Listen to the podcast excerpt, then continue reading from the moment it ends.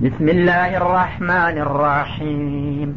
يا أيها الناس اتقوا ربكم الذي خلقكم من نفس واحدة وخلق منها زوجها وبث منهما رجالا كثيرا ونساء. واتقوا الله الذي تساءلون به والأرحام. إن الله كان عليكم رقيبا. وآتوا اليتامى أموالهم ولا تتبدلوا الخبيث بالطيب ولا تأكلوا أموالهم إلى أموالكم.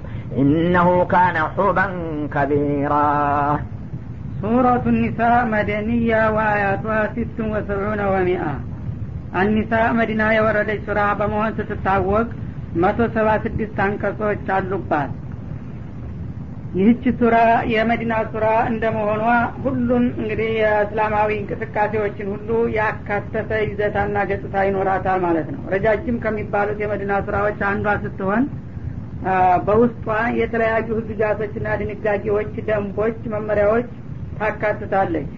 እና በውስጡ ያሉት ህግጋዎችና ህግጋትና ድንጋጌዎች ደግሞ ውስጣዊና ውጫዊ የሆነውን የእስላማዊ እንቅስቃሴ ሁሉ የሚመራ ይሆናል ማለት ነው። ወየቱዕና ቢጃኒብ ተሽሪዕ ከማ ሁወል ሐሉ ፊ ሱወር ልመደንያ በመዲና ምዕራፎች ጎልቶ እንደሚታየውና እንደሚታወቀው ሁሉ ከአቂዳው ገጽታ ይልቁንስ በድንጋጌና በመመሪያዎች በኩል ልዩ ትኩረት ይኖራታል ማለት ነው። ወቀድ ተሐደሰት ሱረቱ ልከሪማ አን ኡሙሪን ሀማ ተተአለቁ ቢልመርአ በተለይ በሴቶችና በቤት በቤተሰብ እንዲሁም ደግሞ በህብረተሰብና በደውላ ደረጃ ያሉትን ሁኔታዎች በሚገባ ታተኩርባቸዋለች ማለት ነው። ወላኪነ ሙዕظም አልአሕካም ለቲ ወረደት ፊሃ ካነት ተብሐቱ ሐውለ መውضዕ ኒሳ እና በጣም እንግዲህ ከትኩረቶቿ ጎላ ብሎ የሚታየው በሴቶች በኩል ያለው በመሆኑ ስያሜዋም ከዚሁ ጋር ተያይዞ ሱረቱ ኒሳ የሴቶች ምዕራፍ በመባል ታውቃለች ማለት ነው። ተሐደሰት ሱረቱ ልከሪማ አን ሕቁቅ ኒሳ ወልአይታ ስለ ሴቶችና ስለ የቲሞች ስለ ደካማዎች መብት ልዩ ትኩረት ሰጥታ ታወራለች። ወቢካሰቲን ልየቲማት በተለይ ደግሞ የሴት የቲሞች ገና በህፃንነታቸው አሳዳጊ አባታቸውን ያጡ የቲሞች በጣም ብዙ ግፍና ደባ ይፈጸምባቸው ስለነበረ እነሱን ነጻ ለማውጣት ልዩ እርምጃ የተወሰደበት ነው ማለት ነው። ፊ ሑጁር ልአውሊያ ወልአውሲያ ወኪል ነኝ ወይም ዘመድ ነኝ እያለ ከሟቹ ቤተሰብ ከተቀበለና ከተረከበ በኋላ ንብረቷን በዝዞና ዘርፎ ኋላ ደግሞ ህይወቷን አደጋ ላይ እስከመጣል ይደረስ ስለነበረ በዛ ወቅት እነዛን ሴቶች መብታቸው እንዲከበርላቸው ያደረጉ አያቶች በውስጧ ይገኛሉ ማለት ነው። ወተአረጦት ሊመውضዕ ልመርአቲ ፈሷነት ከራመታ። ከዛ በፊት ሴት በጣም በህብረተሰቡ የተጠላችና የተጣለች ስለነበረች እሷም እንደ ማንኛውም የህብረተሰብ ክፍል ክብር ያላት የሰው መብት ሊሰጣት የሚገባ መሆኗን ገልጾ መብቷን እንዲከበርላት ያዘዘበት ቦታ ነው ማለት ነው ከማ ተአረጦት ቢተፍሲሊ ኢላ አህካም ልመዋሪስ ከዛም ደግሞ ቀጠል በማድረግ ስለ ውርስ መብት ውርስንም በሚመለከት ሴቶችን አያስወርሱ ነበር በዛ ወቅት የነበሩት ጃሂልያዎችና እሷም እንደ ማንኛውም ቤተሰብ የመውረስ መብት አላት ብሎ የደነገገው በዚህ ውስጥ ነው ማለት ነው። በአጠቃላይም የወንዶችንም ሆነ የሴቶችን የውርስ አከፋፈል ስርአት የዘረጋው በዚሁ ስራ ውስጥ ነው ማለት ነው።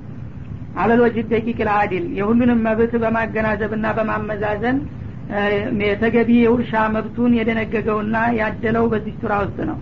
አለዚ የክፉሉ ልአዳለተ ወይ ሐቂቁ ልሙሳዋት የሁሉንም የቤተሰብና የዘመድ አባላቶች መብታቸውን በማካተትና በማስተካከል እንደ ቀረቤታውና እንደ እርቀቱ የሚገባውን ሁሉ የመደበበት ማለት ነው።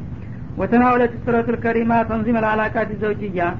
ከዛም በመቀጠል ደግሞ ስለ ባልና ሚስት የትዳር ግንኙነትና ስርአት ምን መሆን እንዳለበት ያጠቃለለና መመሪያ የሰጣበት ቦታ ነው ማለት ነው። ወበየነታና ለይሰት አላቀተ ጀሰዲን ባልና ሚስት ዛር በሚመሰርቱ ጊዜ ሁለታቸውም ስጋዊ ፍላጎታቸውን ለማርካት ብቻ ሳይሆን ሰብአዊ መብት ያላቸው መሆኑን አውቀው ሁላቸውም ግዴታና መብታቸውን እንዲወጡና ተከባብረው እንዲኖሩ የመከረና ያስተማረበት ቦታ ነው ማለት ነው። ዋነል መህረ ለይሳ አጅረን ወላ ተመነን? በጋብቻ ጊዜ የሚከፈለው መህር ደግሞ ዋጋ ወይም ደሞዝ አላደለ መሆኑ የተገለጸበት ነው። እንግዳሳ ለሴትዮዋ ተፈላጊነትና ለክብሯ መገለጫ ነው ማለት ነው። ثم ተናወለት ሐቅ ዘውጅ አላ ዘውጀቲ ወሐቅ ዘውጀቲ አላ ዘውጅሃ ከዛም ዘርዘር ባለመልኩ ባል በሚስቱ ላይ ያለው መብቱን ሚስትን በባሏ ዘንድ ያላትን መብትን በዝርዝሩ የተቀመጠና የተገለጠበት ቦታ ነው ማለት ነው። ወአርሸደት ኢለልፈጠዋት ለቲ የንበغ አን ረጅሉ ሊእስላህ ልሐያት ዘውጅያ። እና አንድ ሰው ትዳር በሚመሰርትበት ጊዜ ትዳሩ የተቃናና የሰመረ እንዲሆን መከተል የሚገባውን ስርአት ትጠቁማለች ማለት ነው። እንደማ የብደው ሽቃቁ ወልኪላፉ በይነ ዘውጀይን። እንዲሁም በባልና በሚስት መካከል አለመግባባት በሚፈጠርበት ጊዜ ሊወሰዱ የሚገቡትን እርምጃዎች በቅደም ተከተል ታስቀምጣለች ማለት ነው።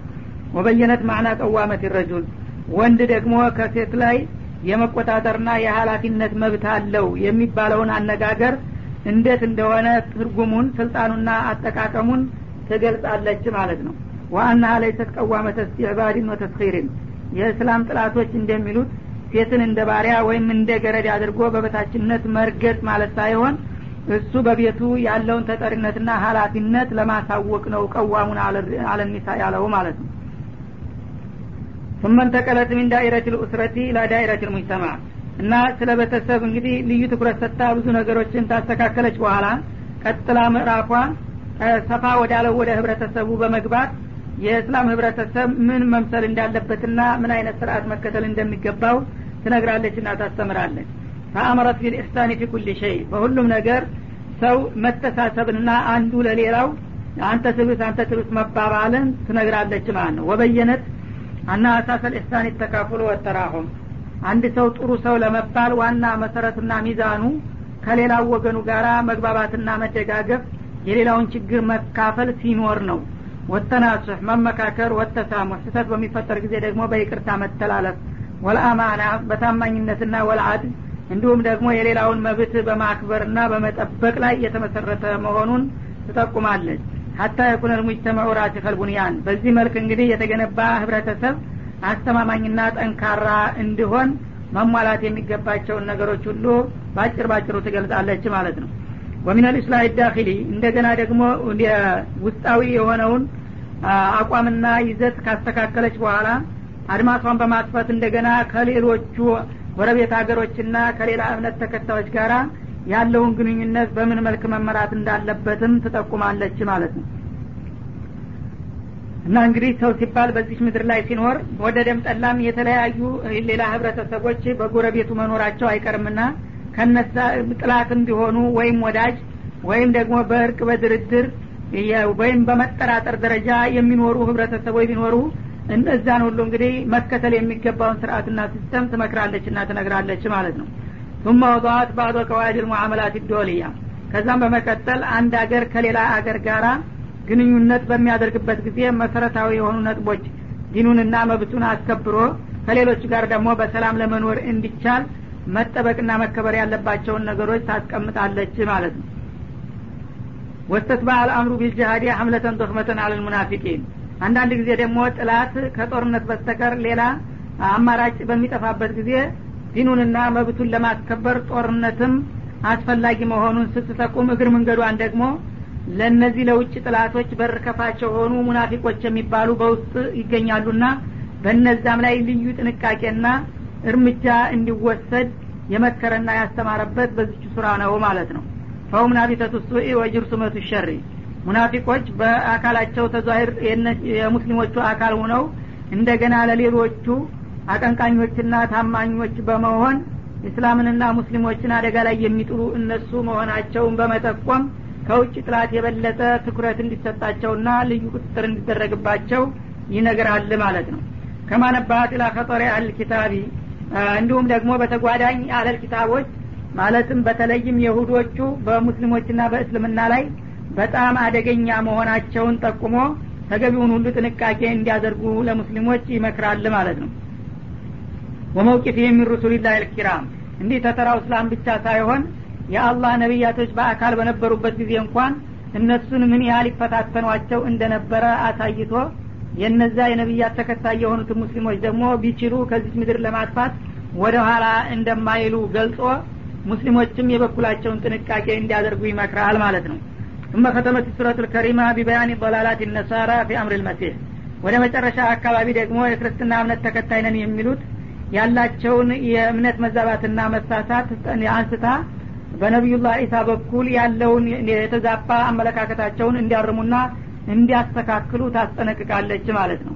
መጀመሪያ ሲመጡ ያው የሁዶቹ አንተ አባት ስለሌለ እንኳን ነቢይ ልትሆን ቀርቶ ህጋዊ ሰው አይደለህም በማለት ክብራቸውን ዝቅ አድርገው ሲነቅፏቸውና ሲዘልፏቸው ቆዩ። ኋላ እንደገና የተወሰኑት አመን ብለው ከተቀበሏቸው በኋላ ደግሞ በማጋነን የሰው አባት ከሌለው የጌታ ልጅ ነው ወደ ማለት ተሻገሩ ከዛም ይባት ብለው እንዲያውም ጌታ እራሱ ነው ከሰማይ ሰማያት ወርዶ ስጋ ለብሶ ተወልዶ በሚል አጓጉል ፈሊጥ ጌታ ነው ወደሚለው ገቡ ማለት ነው።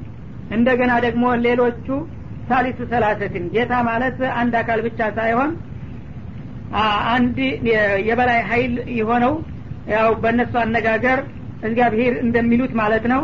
እና ኢየሱስ እናቱ ወይም ደግሞ ገብርኤል መንፈስ ቅዱስ ተጣምረውና ተዳምረው ነው ጌታ የሚሆኑት የሚባል ነገር አለ ማለት ነው። ይህ ሁሉ እንግዲህ በጭራሽ ተቀባይነት የሌለው በጣም ከነቢያት ሁሉ አመለካከትና መርሆ የተጻረረና የተራራቀ መሆኑን መክሮ ይህንን አይነት አስተሳሰብ እንዲያርሙና ሙስሊሞችም ደግሞ ይህን ነገር ጠንክረው እንዲታገሉት ያስተማረበት ቦታ ነው ማለት ነው። እና በሌላ በኩል እንግዲህ ጌታ ነው ብለው ሲያበቃ ዙረው እንደገና ጥላት ገደለው ሰቀለው ብለው ያወራሉ የተጋጨ ነገር ማለት ነው ጌታ የሆነ ነገር እንኳን ራሱ ሊተካ ሌሎችን ሁሉ የሚጠብቅ ሀያል መሆኑ ቀርቶ እንደገና በጥላት ተይዞ ተሰቅሎ ከሶስት ቀናት በኋላ መልሶ ሞትን አሸንፎ ተነስቶ የሚባል ሁሉ እንግዲህ በጣም አሳፋሪ የሆነ እንቆቅልሽ ነው የሚወራው ማለት ነው። ይሄ በምንም አይነት ሊሆን አይችልም ነው የሚለው አላህ ስብሓን ወተላ አልሆነምም ደግሞ ያው ነቢዩላህ ዒሳ መጀመሪያም ያላባት ቢወለዱ አላህ ችሎታውና ጥበቡን ለማሳየት አደምን ያላባት ያለ እናት እንደፈጠረ እንደፈጠራቸው ከዛ በኋላ ደግሞ ተተላላቆቹ ነቢያቶች እንደነበሩና ወደ ሰማይ ደግሞ ያረጉበት ምክንያት ጥላቶቻቸው ሊያጠቁ ሲመጡ አላህ ስብሓናሁ ወተላ በፍቃዱ ወደ ሰማይ ወስዶ እንዳመልጡ እንዳደረጋቸውና አክረት ዘማን ደግሞ ይህች አለም ወደ ፍጻሜ ስትቃረብ እንደገና በአካል ወርደው በዚች ምድር ላይ የተወሰነ ጊዜ እንደገና እስላማዊ አመራር የሚሰጡ መሆናቸውን ነው እስልምና የሚቀበለውና የሚያምነው ማለት ነው። ከዚህ አልፎ ተርፎ ግን የጌታ ልጅ ነው ጌታ ነው ወይም የጌታ አባል ነው የሚባለው ሁሉ በምንም አይነት እሱም ራሱ በአካል በዚች ምድር ላይ በነበረበት ጊዜ ያልሰማው ያላወቀው ያላየው ነገር ነው። እሱ እኔ ጌታ ጌታዬ ነው የፈጠረኝ ሁላችሁም ከኔ ጋር ሆናችሁ ጌታችንን እንገዛ እያለ ነው እንጂ ያስተማረው ጌታ ነኝ ወይም የጌታ ልጅ ነኝ ያለበት ጊዜ የለም ማለት ነው። እና ወላ ተቁሉ ሰላሰቱን ይንተሁ ጌቶች ሶስት ናቸው ከሶስት ነገር የተጣመሩ ናቸው የሚባለው ከንቱ አባባል በጣም አደገኛና መዘዘኛ ነውና ይህንን ብትተው ይሻላችኋል። አለበለዛ የሚያስከትልባችሁ መከራ በጣም ከባድ እንደሚሆን ነው በማለት ያስጠነቅቃል ማለት ነው። ያ አዩሃ ናሱ ተቁ ረበኩም ለዚ ከለቀኩም ሚን ነፍሲን ዋሂዳ ይላል። እናንተ ሰዎች ሆይ ይላል አላህ ስብሓን ወተአላ እንግዲህ ሰው የተባለውን ነጩንም ጥቁሩንም ቀዩንም ምዕራባዊ ምስራቃዊ ደቡባዊ ሰሜናዊ የተባለውን በሙሉ የሰው ዘር ያካትታል ይሄ አጠራር ማለት ነው። እና የሰው ልጆች ሆይ ሁላችሁም ያስገኛችሁና የፈጠራችሁ የሆነውን ጌታችሁን አንድ አላህን ፍሩና ተጠንቀቁ ይላል። እና ይህ ጌታ የፈጠራችሁ ሚን ነፍሲን ዋሂዳ ከአንዲት ነፍስ ነው። የሰው ልጅ ዛሬ በመልክ በቀለም በመልካ ምድርና በተለያዩ በባህል በእምነት ቢለያይም ወደ መሰረቱ ሲመለስ ሁሉም የአንድ ሰው ዘር ነው የነቢዩላህ አደም ዘር ማለት ነው። ታዲያ ከአንድ አባት የተወለዱ ልጆች እንደዚህ መራራቅና ብዙ የመለያየት አያስፈልጋችሁም። ሁላችሁን የሚያሰባስባችሁና የሚያስታርቃችሁ የጋራ ጌታችሁን ማወቃችሁና መፍራታችሁ ነውና ጌታችሁን ካሊቃችሁን ፍሩና አክብሩ በላቸው ይላል። እና እንግዲህ ከአንዲት ነፍስ የሚባለው የመጀመሪያው ሰው አደም አላህ ስብሓነሁ ወተአላ በፍቃዱ አፈሩን ውሃ ጨምሮ አብክቶ ለብዙ ጊዜ ዘብዝፎ ካቆየ በኋላ ያንን ጭቃ ቅርጽ ሰጥቶ በአሁኑ በምናየው መልክ የሰውን ቅርጽ ታስያዘው በኋላ ራሱ በፍቃዱ ህይወት ወይም ነፍስ የምትባልን ነገር ዘራበትና እንደገና የሚንቀሳቀስ የሚያስብ የሚራመድ አደረገው ማለት ነው። ከዛ በኋላ እንደገና ከራሱ ጎን አንዲት አጥንትን በማውጣት ባለቤቱን ሀዋን ደግሞ አዘጋጀላትና አዘጋጀላቸውና ሁለታቸው ተጣምረው እርባታቸውን በመቀጠል ይኸው ዛሬ በአለም ዙሪያ የሚገኙትን የሰው ልጆች ሁሉ ሊያፈሩ ቻሉ ማለት ነው። ታዲያ እንዲህ አይነቱ እንግዲህ ጌታ ከአንድ ግለሰብ ከአፈር አንስቶ ለዚህ ያበቃ ጌታ ምን ያህል እንግዲህ ሀይልና ጥበበኛ መሆኑን ያመለክታል በስራ ውጤቱ። እና እንዲህ አይነቱን ጌታ ደግሞ መፍራትና ማክበር ይጠበቅባቸዋል ማለት ነው። ወከለቀ ሚንሃ ዘውጀሃ ያችን አንድ ነፍስ መጀመሪያ ከአፈር ከፈጠራት በኋላ እንደገና ደግሞ ከራሷ ጎዲን የተወሰነ የአካል ክፍሏን ቀንሶ አጣማጇ ወይም ባለቤቷ የምትሆነውን ሐዋን ፈጠረላትና አዘጋጀላት። ወበተ ሚንሁማ ሪጃለን ከቲራ። ከሁለቱ ግለሰቦች መካከል ያው በባልና በሚስት ተጣመሩ በኋላ ብዙ ወንዶችንና ወኒሳአን እንዲሁም ብዙ ሴቶችን እንዲባዙና እንዲራቡ አደረገ። ያው በመሬት ዙሪያ እንዲሰራጩ ማለት ነው። ወተቁላህ እና ይህ አይነቱን ጌታችሁን አላህ ስብሓናሁ ወተአላ ብቸኛ አምላካችን ነው ብላችሁ ፍሩት። አለዚ ተሳአሉነ ቢሂ ችግር በሚያጋጥማችሁ ጊዜ ሰውን የምትለምኑና የምትማጸኑበት የሆነውን ጌታ በሌላውም ጊዜ ፍሩትና አክብሩት በላቸው ይላል። ሰው እንግዲህ አንድ ነገር ሰውን ሊያስቸግር ወይም ሊለምን በሚሻ ጊዜ ለአላህ ብለህ ይላል። አላህን የማያውቀውና የማይፈራው ሰው ለጉዳዩ ማውጫና ማብሰያ ያደርገዋል ማለት ነው። በተለይ ተጠያቂው አላህን የሚፈራ ሰው ከሆነ በአላህ ይጃለሁ እንዲያታድርግ ወይም ለአላህ ብለህ እንዲያድርግልኝ እያለ ይማጸንበታል። የዛ ጊዜ የአላህ ስም ተተጠራ ብሎ ያኛውም የተባለውን ነገር ያደርጋል ወይም መጥፎ ሊተነዝር እንደሆነ ይቆጠባል ማለት ነው። እኔን ማፍራትና መፍራትና ማክበር ያለባችሁ ችግር ሲያጋጥማችሁ ወይም ፍላጎት ሲኖራችሁ በመለመኛነት ብቻ አይደለም። በሌላውም ጊዜ ያዘዝኳችሁን በመስራት የከለከልኳችሁን በመከልከልና የመከርኳችሁን በመቀበልም ልትፈሩኝና ልታከብሩኝ ይገባልና እኔን ጌታችሁን ፍሩኝ በላቸው ይላል። ወልአርሃም እንዲሁም ደግሞ ዝምድናን አክብሩ ወይም ዝምድናን ከመቁረጥ ተጠንቀቁ።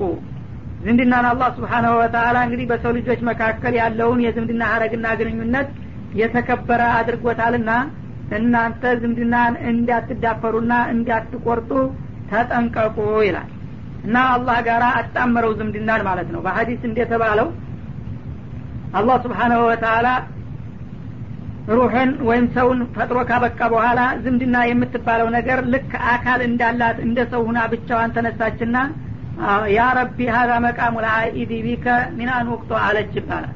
እና እኔ አንድ የምለምንህ ነገር አለ። ሰዎች እኔን ይዳፈሩኛልና ይቆራርጡኛል ብዬ እፈራለሁኝና እኔን ሰዎች እንዳይቆርጡኝና እንዳያደፋርሱኝ አንድ መተማመኛ ስጠኝ ብላ ጠየቀችው ይባላል።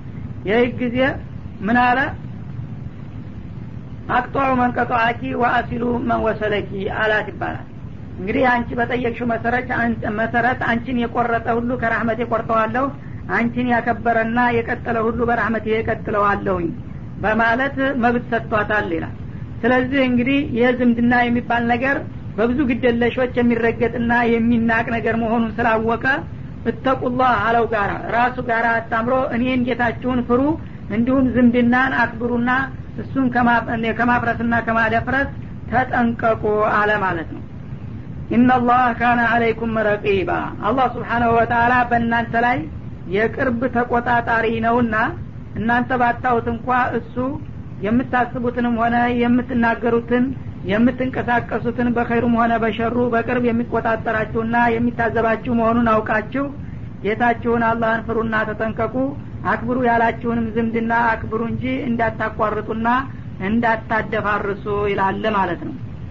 ወአቱል የታማ አምዋለሁም። እንዲሁም ደግሞ የቲሞችን ማለትም ገና በህፀንነት እድሜ ላይ እያሉ አባቶቻቸው በሞት የተለዩዋቸው እንደ ሀደግ ልጆች ገንዘቦቻቸውን ስጧቸው እናንተ ወኪል ነን እያላችሁ ገንዘቦቻቸውን ከተረከባችሁ በኋላ እንዳትበዘብዟቸውና እንዳዘርፏቸው በታማኝነት ባላችሁ ወካላ ገንዘባችሁን ጠብቃችሁ አስረክቧቸው መረከቢያው ሲደርስ ማለት ነው። ወላ ተተበደሉ ልከቢተ ቢጠይቢ የየቲሞችን ገንዘብ ንጹህ የሆነውን በእናንተ በርካሹና በውዳቂው አትቀይሩባቸው ይላል። እንግዲህ መጀመሪያ እኔ የየቲሙ ወኪል ነኝ ዘመድ ነኝ ብሎ ንብረቱንና ልጁን ከተረከበ በኋላ በመጨረሻ ገንዘቡን ይቀላቀላል። ያው ቤተሰብ አይደለንም እንደ አንድ አይደለም እንደ ይልና እህልም የሆነ እንደው ጥሬ ገንዘብም የሆነ እንደው ሸቀጥም የሆነ እንደው ይቀላቀልና ከዛ በኋላ ጥሩ ጥሩ የቲሙን ንብረት ወደ እሱ እያደረገ መጥፎ መጥፎውን ወደ የቲሙ ያደርግለታል ማለት ነው። ቀስ በቀስ ያው ውዳቂውን ይዞ እሱ እንዲከስር ለማድረግ ማለት ነው እና መጀመሪያ ያንኑ የተረከባችሁትን መልካሙን ጠብቃችሁ መያዝና ማስረከብ መቻል አለባችሁ እንጂ ቀላቅላችሁት ያበቃ ጥሩ ጥሩዋን በእጃ ዙር ወደ እናንተ መጥፎ መጥፎውን ወደ እነሱ ማድረግ አይጠበቅባችሁም። ወላ ተእኩሉ አምዋለሁም ኢላ አምዋሊኩም። የእነሱን ገንዘብ ወደ እናንተ ገንዘብ በመደብለቅና በመቀላቀልም በማምታታት አትብሉባቸው። በቀጥታ ገንዘቡን በላበት እንዳይባል መጀመሪያ ቤተሰብነን አንድ አካልነን እንደብልቀው ይልና አሳምኖ ይጨምረዋል። ከጨመረው በኋላ ትንሽ ጊዜ አብረው ከቆዩ በኋላ እንግዲህ የአንተ ገንዘብ ሂሳብህን ጨርሰሃል ካሁን በኋላ ወደ ሌላ ቦታ ብትሄድ ይሻላል ብሎ ያሰናብተዋል ማለት ነው ገንዘቡን ተዘረፈው በኋላ። እንዲህ እያደረጋችሁ በእጃ ዙርም አትበዝብዟቸው በቀጥታ መብላት እንደማይገባችሁ ሁሉ። እነሁ ካነ ሑበን ከቢራ። የቲሞችን እንደዚህ በማታለል መጥፎውን ወደ እነሱ መልካሙን ወደ እናንተ በማዛመት ወይም ደግሞ በመቀላቀልና በመስረቅ የምታረጉት ደባና ተንኮል ሁሉ በአላህ ዘንዳ በጣም አይከብዱ የከበደ ኩነኔ ነውና ይህንን አውቃችሁ ተጠንቀቁ ይላል። እና ይህች ስራ እንግዲህ የተለያዩ ደንቦችንና መመሪያዎችን ድንጋጌዎችን ያካተተች ናት እንደተባለው በመግቢያው ከወዲሁ ጀመረች ማለት ነው። መጀመሪያ የሁሉንም ጌታና ባለቤት የሆነው አላህ እንዲፈሩ ከዛም ቀጥለው ዝምድናን እንዲያከብሩ ቀጥሎ ደግሞ የቲሞችን ጉዳይ መብታቸውን አውቀው እንዲጠብቁና እንዲያከብሩላቸው በመምከር በእነዚሁ በሁለቱ አንቀጾች ብዙ ቁም ነገሮችን ደነገገ ከወዲሁ ማለት ነው وإن خفتم ألا تقسطوا في اليتامى فانكحوا ما طاب لكم من النساء مثنى وثلاث ورباع فإن خفتم ألا تعدلوا فواحدة أو ما ملكت أيمانكم ذلك أدنى ألا تعولوا وآتوا النساء صدقاتهن نحلة فإن طبن لكم عن شيء منه نفسا فكلوه هنيئا مريئا ولا تؤتوا السفهاء أموالكم التي جعل الله لكم قياما وارزقهم فيها واقسوهم وقولوا لهم قولا معروفا ወይን ክፍቱም አላ ቱቅሲጡ ፊልየታማ የደሀደግ በሆኑ ሴቶች መብታቸውን የማትጠብቁና ፍትህን የማታከብሩ መሆናችሁን ከፈራችሁና ከሰጋችሁ ይላል። ፈንኪሑ ማጧበለኩም ሚን ኒሳ። እነሱን ተዋቸውና ከሌሎቹ ሴቶች ደስ ያላችሁን አግቡ። መስና ብትፈልጉ ሁለት ሁለት ወቱላት ከፈለጋችሁም ሶስት ሶስት ወሩባ ካሰኛችሁም አራት አቅማችሁ እስከፈቀደ ድረስ ከሌሎቹ ሴቶች ማግባት ትችላላችሁ ይላል። ይህን ያለበት ምክንያቱ እንግዲህ በጃይልያ ጊዜ ሴቶችን በጣም ይበድሏቸውና ይጨቁኗቸው ነበረ። እና መጀመሪያ እንግዲህ አባቷ በሚሞትባት ጊዜ እኔ የቅርብ ተጠሪ ነኝ ወኪል ነኝ ወይም ዘመድ ነኝ ይልና ሴቷን ልጅ እስከ ንብረቷ ይረከባል ማለት ነው። ተረክቦ ትንሽ እንግዲህ ካደገችና ለትዳር ተደረሰች በኋላ ያ በእጇ የሚገኘውን ንብረት ይዛ ወደ ባዕድ ቤት እንዲያሰድበት ትዳር መስረታ የሚያስቀርበትን መንገድ ይተልማል ከወዲሁ ማለት ነው። እና ምንድን ነው ልጅቷ መልከቀና ከሆነች ጸባዋም ሁኔታዋም እሱ የሚፈልጋት ሁና ከተገኘች እሷንም ንብረቷንም እዛው ለማስቀረት ይሻል ማለት ነው። እሷ የማትፈለግ ከሆነ ደግሞ ገንዘቡን የሚያስቀርበትና እሷን ደግሞ በሌላ መልኩ የሚሸጥበትን መንገድ ያመቻቻል ማለት ነው። እና ምንድነው እንግዲህ ለማግባት የሚፈልጋት የሆነ እንደሆነ ያው በባህላቸው ያጎት ልጅ ያክስት ልጅ ያገቡ ነበርና መጀመሪያ ወልጇን ነኝ ወኪል ነኝ በማለት ይረከባል እስተ ገንዘቧ ለትዳር በምትደርስበት ጊዜ እሱ በእድሜ የገፋ ሽማግሌ ቢሆንም እንኳን እንግዲህ እኔ አባት ሁኜ አንከባክቤ ለቁም ነገር አድርሽሻለሁኝና ካሁን በኋላ እኛን ትተሽ ወደ ውጭ መሄድ ትፈልጊያለሽ እንዴ? ያው ቤተሰብ ነን። ለመከራውም ለደስታውም እዚሁ ብንደጋገፍ ይሻላል። እዚሁ እኔ ላግባሽና አብረን እንቀጥል ይላታል። ሌላ ሴቶችን ቢኖሩት እሷን እንግዲህ አሳልፎ ላለመስጠት ነው ማለት ነው። ይህ ጊዜ እሷ ደግሞ ያው አረቦቹ ብዙ ጊዜ አይን አፋርነት ያጠቃቸዋል። ሴቶቹ በተለይ እንደዛ ወኪል ሆኖ ያሳደጋትን ሰውዬ እኔ አንተን አልፈልግህም ብላ ረግጣ መሄዱ ደግሞ ያስነውራታልና በህብረተሰቡ መካከል እየከበዳት ደስ ሳይላት እያቅማማች እሺ ትላለች ማለት ነው። የዛ ጊዜ እንግዲህ የሰባ የሰማንያ አመት ሽማግሌ እንኳ ቢሆን ይችን ገና ኮረዳ የሆነች ልጅ እዛ ያስቀራታል እስከ ንብረቷ ማለት ነው። አግብቶ ደግሞ እንደ ማንኛውም ባለትዳር መብት ቢሰጣት ምንም አልነበረም ካገባ በኋላ ያው ንብረቷ እንዳያመልጠው ብቻ ነው እሷን የሚያስቀረው። ከዛ በኋላ ሌሎች ሴቶች ካለ ካሉት እነዛን እያንከባከበ ይችን እንደ ገልቶ አድርጎ እንዲሁ ዝም ብሎ አስተናክሎ ይጥላታል ማለት ነው። ወይም ደግሞ ከፈለገ ገንዘቧን ታጠፋ በኋላ ያባረራታል። እንዲህ ያደርጉ ነበር። መህር ደግሞ ያው በዛ መልክ ለማግባት በሚስማሙበት ጊዜ መህር ደግሞ ተኔ ጠይቅ ያለሽ እንዴ? ያው የኔ ንብረት ምንጊዜስ ንብረትሽ አይደለም? ያንቺ የኔ ነው የኔ አንቺ ነው በማለት በማምታታት መህር እንኳን እንዳታስከፍለው ያደርግ ነበረ ማለት ነው። እና ሰው ጉድ ይለኛል። እንደ ያሳደገኝ ሰውዬ አሁን እንደገና ለመጋባት ቢፈልጉ እንደ በአድ ያስከፈለችው እባላለሁ ስትል መህርንም እንግዲህ ሳታስከፍል ዝም ብላ በነጻ ትገባለች ማለት ነው። የዚህ አይነት እንግዲህ ድርብርብ በደል ይፈጽሙባቸው ስለነበረ ምን አላላህ መጀመሪያ እነዚህን ያሳደጋችኋቸውን ልጆች እናንተው አግብታችሁ ለማስቀረት ከፈለጋችሁ እውነት ከልብ ሁላችሁም ተስማምታችሁ እሷን ፈልጋ ከሆነ አይከለከልም ይቻላል ማለት ነው። የዝምድናው ደረጃ ለጋብቻ እስከደረሰ ድረስ። ግን ስታገቡ የውጭ ባል ሊያደርግላት የሚችለውን ነገር ሁሉ ማድረግ አለባችሁ። እና በመሩን በኩል ያው መሩን መጣያም ካለ መጣያውን ለወደፊትም ደግሞ ለትዳር የሚያስፈልጋትን ነገር ሁሉ አሟልታችሁና አስተካክላችሁ ነው ማግባት ያለባችሁ። ይህንን ለእሷ የሚያስፈልገውን ነገር ሁሉ የማታሟሉና የማታስተካክሉ ከሆናችሁ ግን ግድ እሷን አግቡ ብሎ ያስገድዳችሁ የለምና እሷን ትታችሁ የውጭ ሴቶችን ሴት ሞልቷልና ብትፈልጉ ሁለት ሁለቱን ሶስት ሶስቱንም አራት አራቱንም ማግባት ትችላላችሁ። ወኪል ነኝ ዘመድ ነኝ እያላችሁ እንደገና የቲሟን ከማስለቀስ ትታችኋት እሷም እድሏን ከውጭ ብትጠብቅ እናንተም ደግሞ የፈለጋችሁትን መብት የሚያስከብር ወገን ያላቸውን ብታገቡ ይሻላል በማለት መከራቸው ማለት ነው። እና ከዛ ጀምሮ እንግዲህ እስላማዊ አመራር ሴት ልጅ ያለ ፍቃዷ ተገዳ እንዲያትዳር ለማንም ተደነገገ ማለት ነው።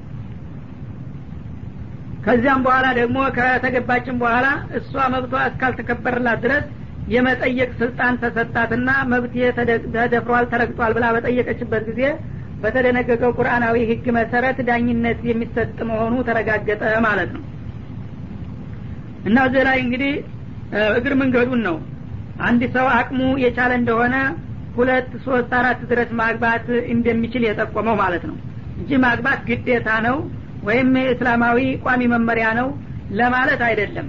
መጀመሪያ ለማግባት ፍላጎት ካለው ደግሞ ታገባ በኋላ ማስተዳደር ለሚችልና የሚያገባቸው ሴቶች ደግሞ ይሄንን በጋራ ለመቀመጥ ፍቃደኛ የሚሆኑ ከሆነ እስከ አራት ድረስ ማግባት ይችላል። አንድ ሙስሊም ግለሰብ ነው የሚለው ማለት ነው ይህን ጉዳይ በሚመለከት ጸረ እስላም የሆኑ ሀይሎች እስልምና የሴቶችን መብት እንደደፈረና ለወንዶች ለየት ያለ የበላይነት እንደሰጠ እያደረጉ ያምታታሉ የእስልምናን ገጽታ አዛብተው ለማሳየት ማለት ነው። በእውነቱ ከሆነ ጠለቅ ብሎ ከታየ ግን ይሄ ድንጋጌ ለሙስሊሞቹ ብቻ ሳይሆን ለአለም ህብረተሰብ ችግር መፍቲ ነበረ ማለት ነው። ምክንያቱም በተጨባጭ እንደሚታየውና እንደሚታወቀው የሴቶች ቁጥር በአለም ዙሪያ ሁልጊዜም ብልጫ አለው። የወንድና የሴት ቁጥር እኩል አይደለም ማለት ነው። በአወላለድም ብዙ ጊዜ ሴቶች ናቸው በዝተው የሚወለዱት። እንደገና ደግሞ በማደግ ደረጃም ሴቶች ናቸው በዝተው የሚያድጉት። ወንዶች ብዙ ጊዜ ሞት ያጠቃቸዋል። እንደገና ደግሞ ጦርነት ምናምን በሚሆን ጊዜ ብዙ ጊዜ ወንዶች የጦርነት ሰለባ በመሆን ሴቶች ቁጥራቸው እየበዛና እየሰፋ ሲሄድ የወንዶች ደግሞ እየጠበበ ነው የሚሄደው ማለት ነው። ከዚህ አኳያ እንግዲህ ሁሉም ሴቶች ትዳር የማግኘት እናት የመሆን መብት ስላላቸው የወንዶች ቁጥር ለሁላቸውም የማያዳርስ ከሆነ ይህን አይነት ችግር በምን ይፈታ ቢባል ማንም ሊፈታው የሚችል ነገር አይደለም ማለት ነው። ያለው አማራጭ ሁለት ብቻ ነው። አንዱ እስላማዊውና የማያዳግመው ይሄ ሲሆን ሌላኛው ደግሞ በምዕራባዊ አለም ዛሬ እንደ መፍትሄ አድርገው የያዙት ነው። እሱ የሰይጣን መንገድ ነው ማለት ነው ምንድን ነው በምዕራቡ አለም ለምሳሌ እምነታችን ክርስቲያን ነው ስለሚሉ አንድ ወንድ ብዙ ማግባት አይፈቀድለትም የሚሉና በትዳር ደረጃ አንዷን ብቻ ነው በህግ ታውቆ እንዲኖር የሚያደርጉት። ዳሩ ግን ማግባታቸው አይቀርም። በህግ ጋብቻ አይባልም እንጂ በመቶ የሚቆጠሩ ቅምጦች አቅሙ ከፈቀደ በተለያየ ቦታ በድብቅ እያስቀመጠ ያስወልዳቸዋል ማለት ነው። እና እነዚያ እንግዲህ ሁሉ በሙሉ የሚወልዱት ልጆች ዲቃላ እሷም እንዲሁ ዝም ብላ ፍቅረኛ እየተባለች ክብር ሳይኖራት ትዳር አላት ሳትባል የገሊት ቅምጥና ፍቅረኛ በመባል ነው የሚኖረው ማለት ነው። ከዛ የተረፉት ደግሞ በቀጥታ ያው በሽርሙጥና አለም ተሰማርተው ከእንሰሳ በባሰና ባስከፋ መልኩ የማንም ልክ እንደ ጎዳና ሽንት ቤት የተላላፊ ሁሉ ማረፊያ ሁነው ነው የሚታዩት ማለት ነው ሰለጠን በሚሉት ሀገሮች። ከዛም አልፈው በአሁኑ ጊዜ እንዳውም እንስሳ ጋር እስከ መገናኘት ድረስ ተሄዷል ማለት ነው ይህ እየዋለ እያደረ ነውር መሆኑ ቀርቶ በእነሱ አመለካከት እንደ ባህል እንዳውም እንደ ስልጣኔ ታይቶ በአሁኑ ጊዜ አንድ ሴት ልጅ እናቷ አባቷ እያዩ በፊቷ ወዳጇ ወይም ጓደኛዋ መጥቶ በሚወስዳት ጊዜ እንዳውም ደስተኛ ይሆናሉ። እነዛ የሚወስዳት ጓደኛ ፍቅረኛ ከለላት የገሌ ልጅ የተናቀችና የተጠላች ናት እየተባለ የምትኮነንበት ደረጃ ላይ ተደርሷል ማለት ነው እስልምና ግን ይህን ዝሙትና ብልግና የሚባልን ነገር ሊፈቅድ ስለማይፈልግ የወሰደው አማራጭ ሁሉም ሴቶች ትዳር የመመስረትና የቤት ባለቤት የመሆን መብት እስካላቸው ድረስ ያሉትን ወንዶች መጠቀም መቻል አለባቸው የሚል ህግ ነው የዘረጋው ማለት ነው። ባይሆን በሁላቸውም ስምምነት አንዷ ያው ተገዳ አይደለም የምታደርገው። እሷ ትዳር እፈልጋለሁኝ እስካላይ ድረስ የወንዶቹ ቁጥር የሚበቃ ካልሆነ ወይም ደግሞ ያሉት ወንዶችም ቁጥራቸው ማነሱ ብቻ ሳይሆን ትዳር ለመመስረት አቅማቸው የማይፈቅድላቸው የማያስተዳድሩ ከሆኑ በግድ አግባ የሚለው ሰው የለም ማለት ነው። ታዲያ ምንድን ነው የሚሆነው? አቅም ያለውንና የሚፈልገውን ሰውዬ ብዙ ሴቶችን እንዲረዳ ማድረግ ነው ማለት ነው። እና አንተ አቅሙ ካለ ፍላጎት ካለህ ሴቶችም ደግሞ እንደዚሁ ሁለት ሶስት ሆነው ለመቀመጥ የሚፈልጉ እስካሉ ድረስ አንተ ባለ አቅም የህብረተሰቡን ችግር ለማቃለል ሁለት ሶስት ሴቶችን አግብተህ አስተዳድር ብሎ መብት ሰጠው ማለት ነው ዲኑ። በዚህ መልክ እንግዲህ እነሱም ተከብረው ልጆቹም የሚወለዱት ህጋዊ ሆነው ከችግርም ድነው ዋቢ ወኪል ሳያጡ በትዳር ሁላቸውም ተዋውቀው በግልጽ ያው እንደ እህታማች ሁነው ተመካክረውና ተባብረው እንዲኖሩ ማንኛውም ሙስሊም የሆነው ሰው ወንድም ቢሆን ሴት ለራሱ የወደድከውን ለሌላ ውደድ በሚለው መርሆ ሴቶችም ሙሚኖች እስከሆኑ ድረስ ለእሷ የወደደችውን ትዳር ለሌላዋ እህቷን በመውደድና በመፍቀድ እንዲተባበሩና እንዲፋቀሩ አብረው እንዲኖሩ ነው የሚመክረው ማለት ነው። እንጂ ወንዱንም ባትፈልግም በግድ ማግባት አለብህ ብሎ ያስገደደበት ሁኔታ የለም። ሴቷንም ደግሞ የሁለት የሶስት መቀመጥ አለብሽ አይላትም። ሁላቸውም ፍላጎቱና አቅሙ ካለ ማድረግ የሚችሉ መሆናቸውንና ማህበራዊ ችግራቸውን በዚህ ማቃለልና መፍታት የሚገባቸው መሆኑን ነው የሚመክረው ታዲያ ይህ ከሆነ እንዲያውም ቢያውቁ ኑሮ በአሁኑ ጊዜ በአለም ዙሪያ ሰልጥነናል የሚሉት ሁሉ የእነሱንም ችግር ጭምር በህጋዊ መልኩ የሚፈታላቸው አማራጭ ነው እንጂ እንዲያውም ሊነወር የሚገባ አልነበረም ማለት ነው። በዚህ መልክ ጋብቻው ደግሞ ሁለትና ሶስት ሴቶች በአንድ ተጨምረውና ተደምረው በሚገኙበት ጊዜ ሰውየው የሁላቸውንም መብት በሚዛናዊ መልኩ ለአንዷ ብልጫና ቅድሚያ ሳይሰጥ በትክክል እንዲያስተዳድር ነው ደግሞ የሚያዘው ማለት ነው። አለበለዛ እንደው በስሙ ብቻ አሰባስቦ አንዷን የፈለጋትን እያንከባከበ ሌላዋን ዝም ብሎ ውድቅ ማድረግ የሆነ እንደሆነ የማይፈቀድ መሆኑን በማስመልከት ምን ይላል? ፈኢን ኪፍቱም አላ ታዲሉ እነዚህን ሁለትና ሶስት ሴቶች በምታገቡበት ጊዜ ለሁላችሁም ለሁላቸውም የሚገባቸውን መብት የማታስተካክሉ መሆናችሁን ከፈራችሁ ፈዋሂደተን ሁለት ሶስት ማድረጉን ተውና በአንዷ ብቻ ተወሰኑ። ምክንያቱም ገንዘብ ቢኖር ፍላጎትም ቢኖር ሰውየው ግን በአርሎ ነው ማስተዳድራቸው እኩል አላረግም ካለ በአርሎ ማስተዳደር ስለማይፈቀድ ያ ሁለት ሶስት አራት የሚለው አማራጭ ይቀርና ወደ አንድ መመለስ ግድ ይሆንበታል ነው የሚለው። አው ማመለከት አይማኑኩም አንዷንም ደግሞ የሚስት መብት ሰጥቶ ለማስተዳደር የማይቻል ከሆነ እጃችሁ የመለኳቸው። ማለትም በንብረት ደረጃ የያዛችኋቸው አገልጋዮቻችሁ በእሷ ላይ ልትወሰኑ ትችላላችሁ ይላል።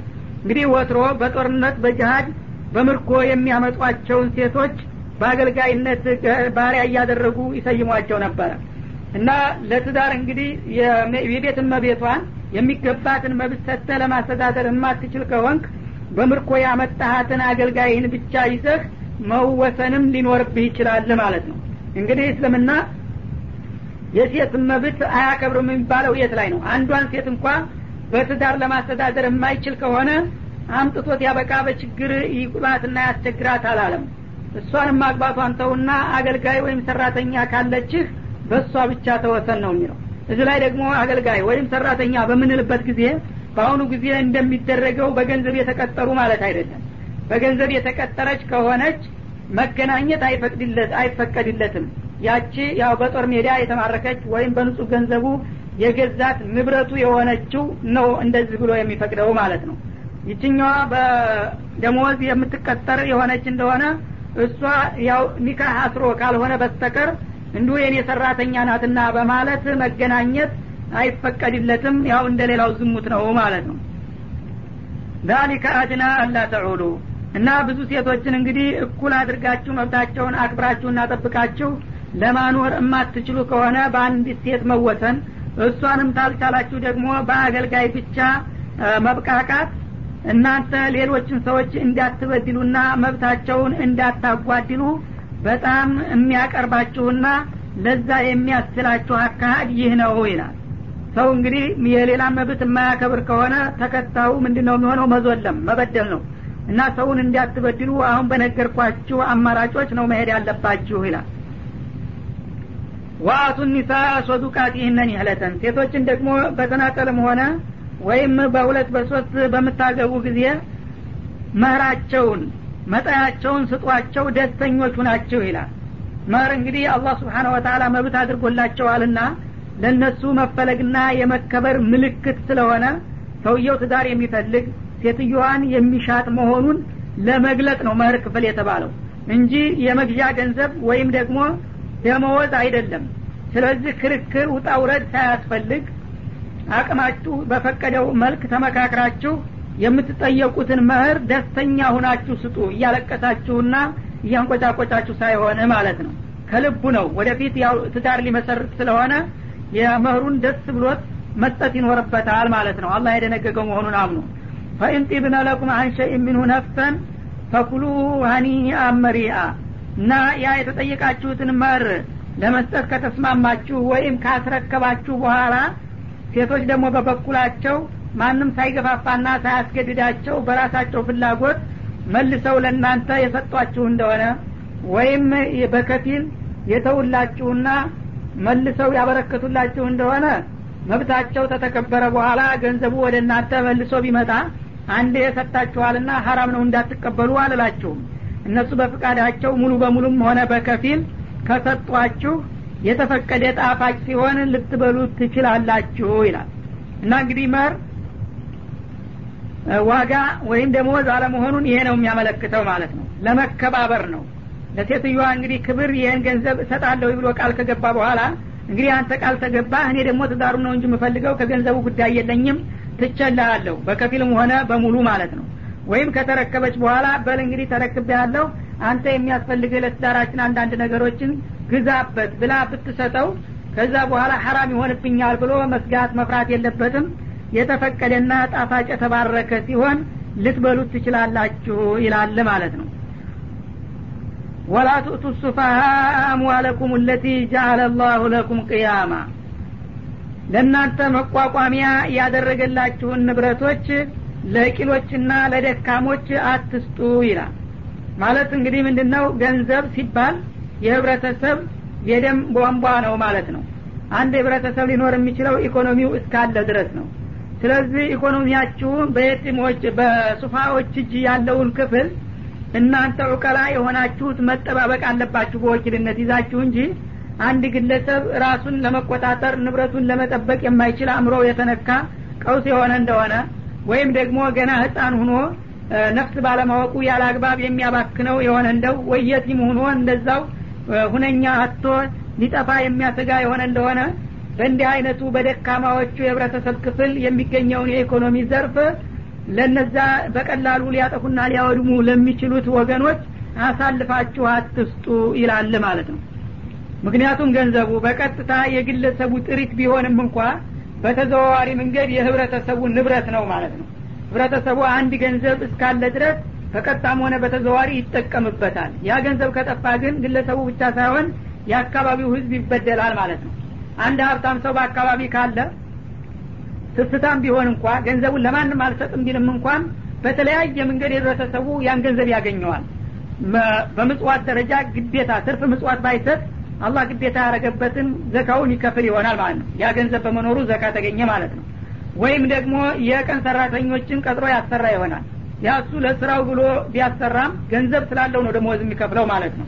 የዛ ጊዜ ህብረተሰቡ በዛ ገንዘብ ተጠቀመ ማለት ነው። ወይም ደግሞ በብድር ደረጃ ይሰጣል ለወዳጅ ለዘመድ። ያ አበዳሪም የተገኘው በመካከላቸው በመሆኑ ነው። እሱ ባይኖር ኖሮ የሚያበደር ይጠፋ ነበረ ማለት ነው። ከሞተም ደግሞ የሞተው ሰውዬ ገንዘቡን ትቶ ስለሚሄድ በአካባቢ ያሉ ወዳጅ ዘመዶቹ በዛ ገንዘብ ይጠቀማሉ ማለት ነው። በሶደቃውም በውርሱም ብለው ማለት በኑዛዜውም። ስለዚህ እንግዲህ ያ ገንዘብ የህብረተሰቡ ንብረት ነውና አንድ ራሱን ያልቻለና ማስተዳደር የማይችል ሰውዬ ገንዘብ ይዞ የተገኘ እንደሆነ የገዛ ገንዘቡ ነው። ምን አገባን እኛ እንደፈለገ ቢያደረገው ብላችሁ በግደለሽነት ለእሱ ትታችሁ እንዳትሄዱ ገንዘቡን በእጃችሁ ይዛችሁ ተቆጣጠሩ ይላል እና ጃአለ ላሁ ለኩም ቅያማ በየግለሰቦቹ እጅ ያለው ገንዘብ ለመላው ህብረተሰብ መቋቋሚያና መኖሪያ አድርጎ የፈጠረው ንብረት ነውና ያንን ንብረት ያለ አግባብ እንዳይወዲም ጠብቁ ይላል። ይህን ስላችሁ እንግዲህ ቂል የሆኑ ወይም ያበዱ ቀውሶችን ገንዘባቸውን ቀምታችሁ አባሯቸው ማለት እንዳይመስላችሁ ደግሞ። ወርዙቁሁም ፊሃ ገንዘቡን በስርአት ተረክባችሁ እንዳይረባቸው እንዳይጠማቸው የሚያስፈልጋቸውን የዕለት ወጭ ለግሷቸው ከዛ ከገንዘባቸው። ወቅሱሁም ልብሳቸውንም አልብሷቸው ከዛ የተረፈውን ግን እንዳያባክኑ ጠብቁላቸው ማለት ነው ይላል። እንግዲህ የእነሱን ፍላጎትና መብት እንዳይጓደል አስጠነቀቀ ማለት ነው። አንዳንዱ የተንኮለኛ ቀውስ ነው ገንዘቡን ያው ብንሰጠው ያወድመዋልና እኛ እንቀበለው ይልና ገንዘቡን ከተቀበለ በኋላ እብድነ ዘወር በል ብሎ ያባረረዋል ማለት ነው። ይሄ ከሆነ ግፍ ነው ማለት እሱንም እንግዲህ ገንዘቡን ከተቀበሉ በኋላ የሚያስፈልገውን የዕለት ወጭ ምግቡንም መጠጡንም እንደገና ልብሱንም እንደ አስፈላጊነቱ እየተከታተሉ መንከባከብ ይኖርባቸዋል። ህክምና የሚያስፈልገው እንደሆነ እንደዛው ማሳከም ይኖራል ማለት ነው። ከዛ የተረፈውን ግን እነሱ ይዘው እየጠበቁና እያራቡ ያቆዩለታል። ወቁሉ ለሁም ቀውለን ማሩፋ እንደ ገንዘቡን በምትረከቡና የዕለት ወጫቸውን ብቻ የምትሰጧቸው በሚሆንበት ጊዜ ደግሞ ይህ ሰውዬ ገንዘብ ሊቀማኝ ነው የሚል ስጋት እንዳያድርባቸውና ሌላ አደጋ እንዳይፈጠር መልካም ቃል የመግባቢያ ቃል ደግሞ ተናገሩ ይላል። ይህን ገንዘብ እኮ የወሰድኩት ልቀማህ አይደለም። ያው አንተ ለመጠበቅ ስለማትችል ተንኮለኛ ይዘርፈሃል ይጠፋብሃል ብዬ ላስቀምጥልህ ነው ልጠብቅልህ ነው። አይዞህ ከተሻለህ እሰጥሃለሁኝ እያላችሁ አረጋጓቸው እንጂ ደግሞ አንተ ስለ ገንዘብ ምን አገባ የታባክ ብላችሁ የወረፋችኋቸው እንደሆነ እና የሰው የገንዘቤን ቀማኝ። ምንም ምን የደካማ በሆን እንዴት ያጠቃኛል ብሎ ደግሞ በእናንተ ላይ ሌላ አፍራሽ እርምጃ እንዳይወስድ መልካም ቃልን መንገርና ማረጋጋት ይኖርባቸዋል። በጣም ሲበሳጭ ደግሞ ሰውየው ሊድን የነበረው የበለጠ በሽታው እየተባባሰበት መልሶ ለመዳን ወደማይችልበት ደረጃም ሊሄድ ይችላል ማለት ነው። ለሱም ለህብረተሰቡም መጥፎ ሁኔታ እንዳይከተል መልካም ቃልን እየነገራችኋቸውና እያረጋጋችኋቸው የዕለት አስፈላጊ ወጪን እየሰጣችኋቸው እስከሚሻላቸውና ገንዘቡን ለመረከብ እስከሚችሉ በእናንተ እጅ ቆይ እንጂ ለቂሎችና ለደካማዎች ገንዘቡን አሳልፋችሁ ሰጥታችሁ እንዳትከስሩና እንዳታከስሩ ነው የሚለው። አሁንም በዚህ አንቀጽ የተጠቀሰው ቁም ነገር እንግዲህ ጠለቅ ብለን ብንመለከተው አንድ ከህብረተሰብ መካከል ራሱን ለመቆጣጠርና ለመመገብ የማይችል ሞኝነት ወይም ህፃንነት የሚያጠቃው ሰው ገንዘብ ያለው እንደሆነ ገንዘቡ ያለ አግባብ እንዳይጠፋ እሱም ደግሞ ወደፊት ህይወቱ አደጋ ላይ እንዳይወድቅ ገንዘቡም ደግሞ በሌላ በኩል ህብረተሰቡንም እንዲያገለግል እንዴት አይነት እንግዲህ ጥልቅና ረቂቅ የሆነን ህግና መመሪያ እንደ